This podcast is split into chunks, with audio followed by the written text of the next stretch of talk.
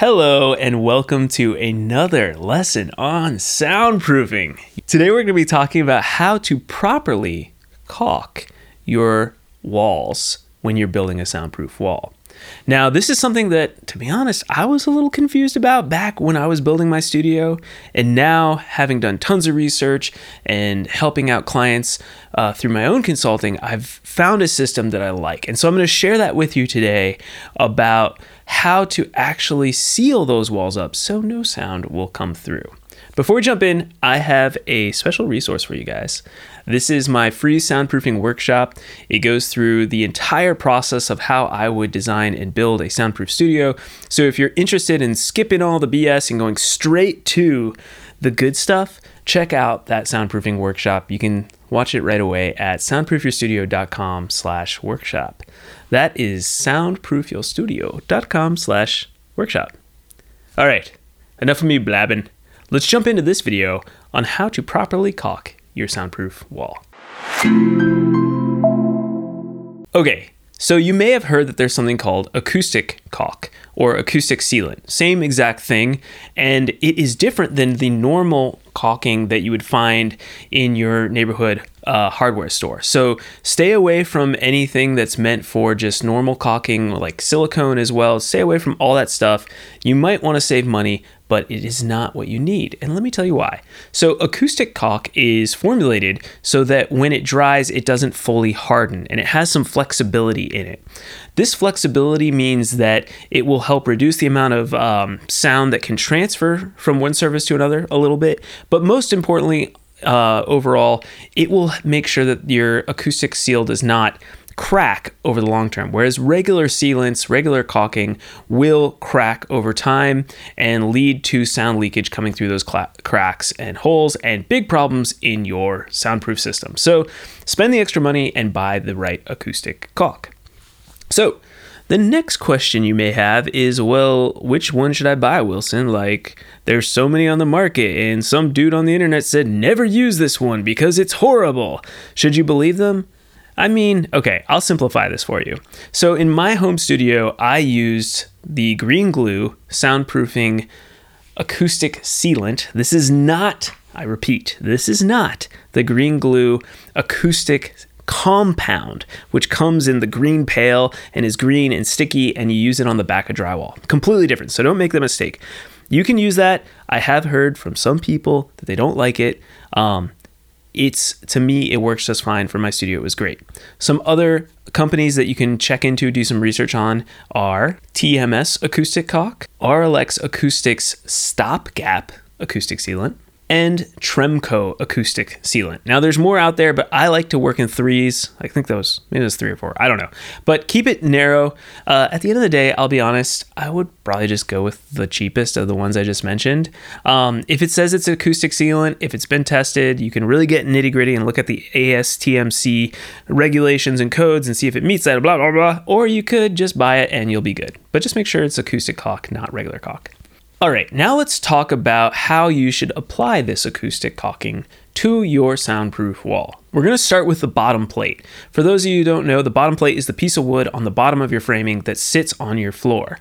If you're framing directly on concrete like I did, a lot of times it's called the, the sill plate as well. So either way, it's okay. For this uh, situation, we're going to be talking about that bottom piece of wood. Now, if you look at this diagram here from the soundproofing company, they will say that it's best to place acoustic sealant on the right side, the middle, and the left side of that bottom plate, or multiple bottom plates if you're doing the double wall system, and then also to place acoustic sealant underneath the first and second layer of drywall. Now, you might be saying, holy cow, that's a lot of sealant. And you would be right. And I would say this is the best case scenario to do this, to seal up everything. The reason of doing three lines is that if you make a slight mistake, there's still a whole nother line of acoustic sealant that will stop the sound. So this is more for human air than it is for like, whoa, that's just like a ton of acoustic caulk. I will say in my studio, we didn't do this. I didn't put acoustic sealant underneath the bottom sill plate.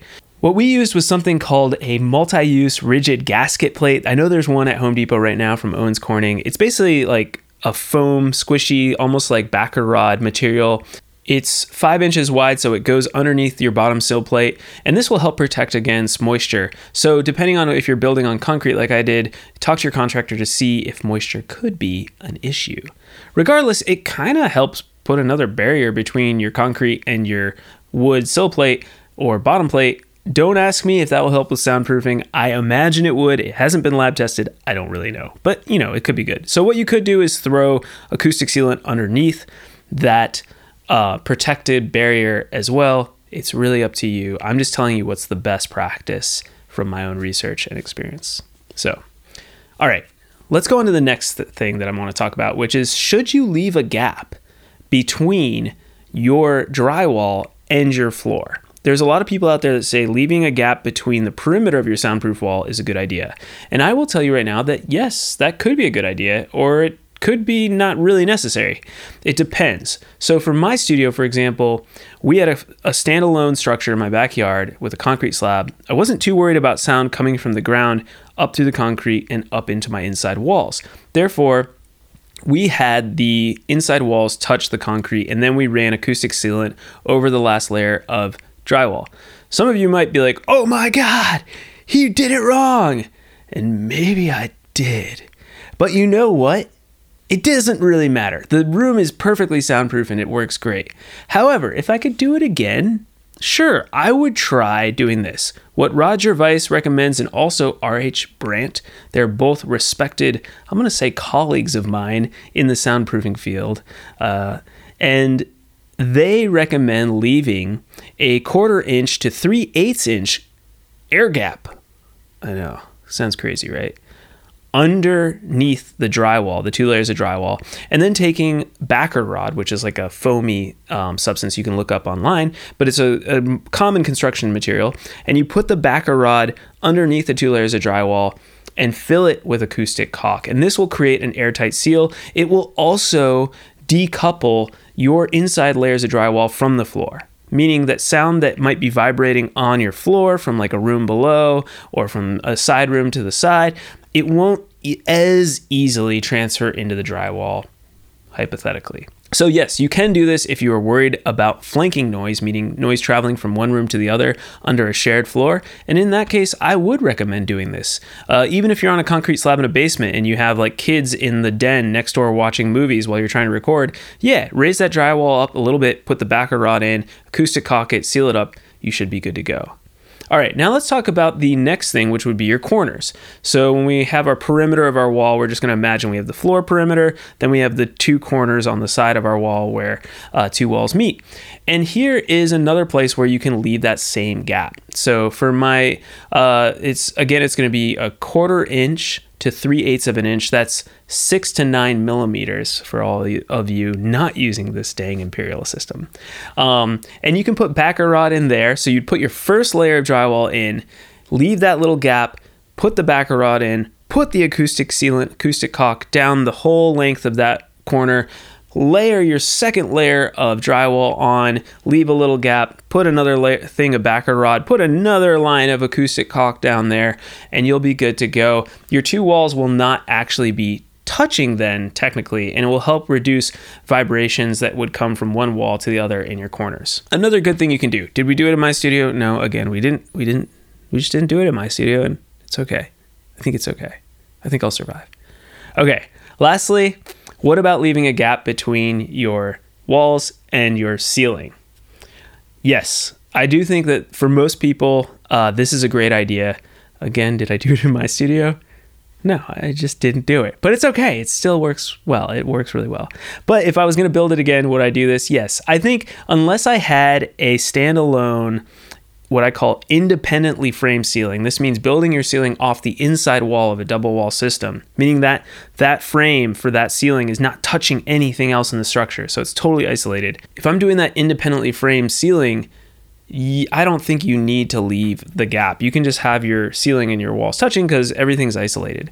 But if you're using hat channels, if you're using like uh, any sort of hanging system for your for your ceiling, then it's still technically connected. And I think it's a good idea to reduce vibrations that could travel through, from your ceiling to your walls by leaving that same air gap. Remember, that's a quarter of an inch to three eighths of an inch or six to nine millimeters for those of you rest of the people in the world.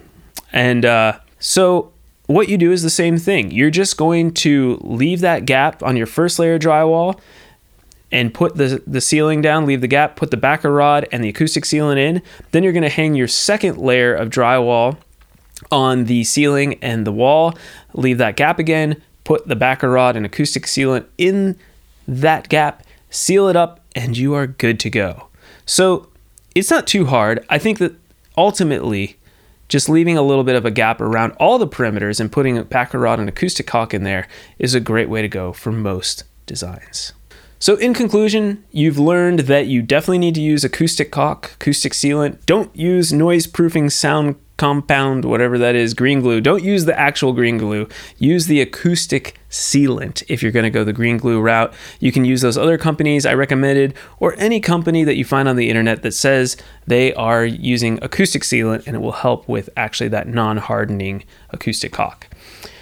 And then we learned that we want to place it underneath our bottom plate or bottom or our sill plate if we're framing off of the concrete foundation. And we also know that we want to leave some gaps around the perimeter of our wall for most cases and put that backer rod and acoustic caulk around that so that sound just won't be transferring through our walls into our room and from the ceiling into our walls. So I hope this was helpful, guys let me know in the comments if you have questions. I try to get to them when I have the time, and uh, I look forward to seeing you all in another video. Before I jump off this lesson, I want to say that I do have that free soundproofing workshop. You can go to it at soundproofyourstudio.com slash workshop. That is soundproofyourstudio.com slash workshop. It's been a pleasure talking to you guys about this wonderful topic of acoustic sealant, acoustic caulk. And uh, I'll see you all next week. Same time, same place. All right. See ya.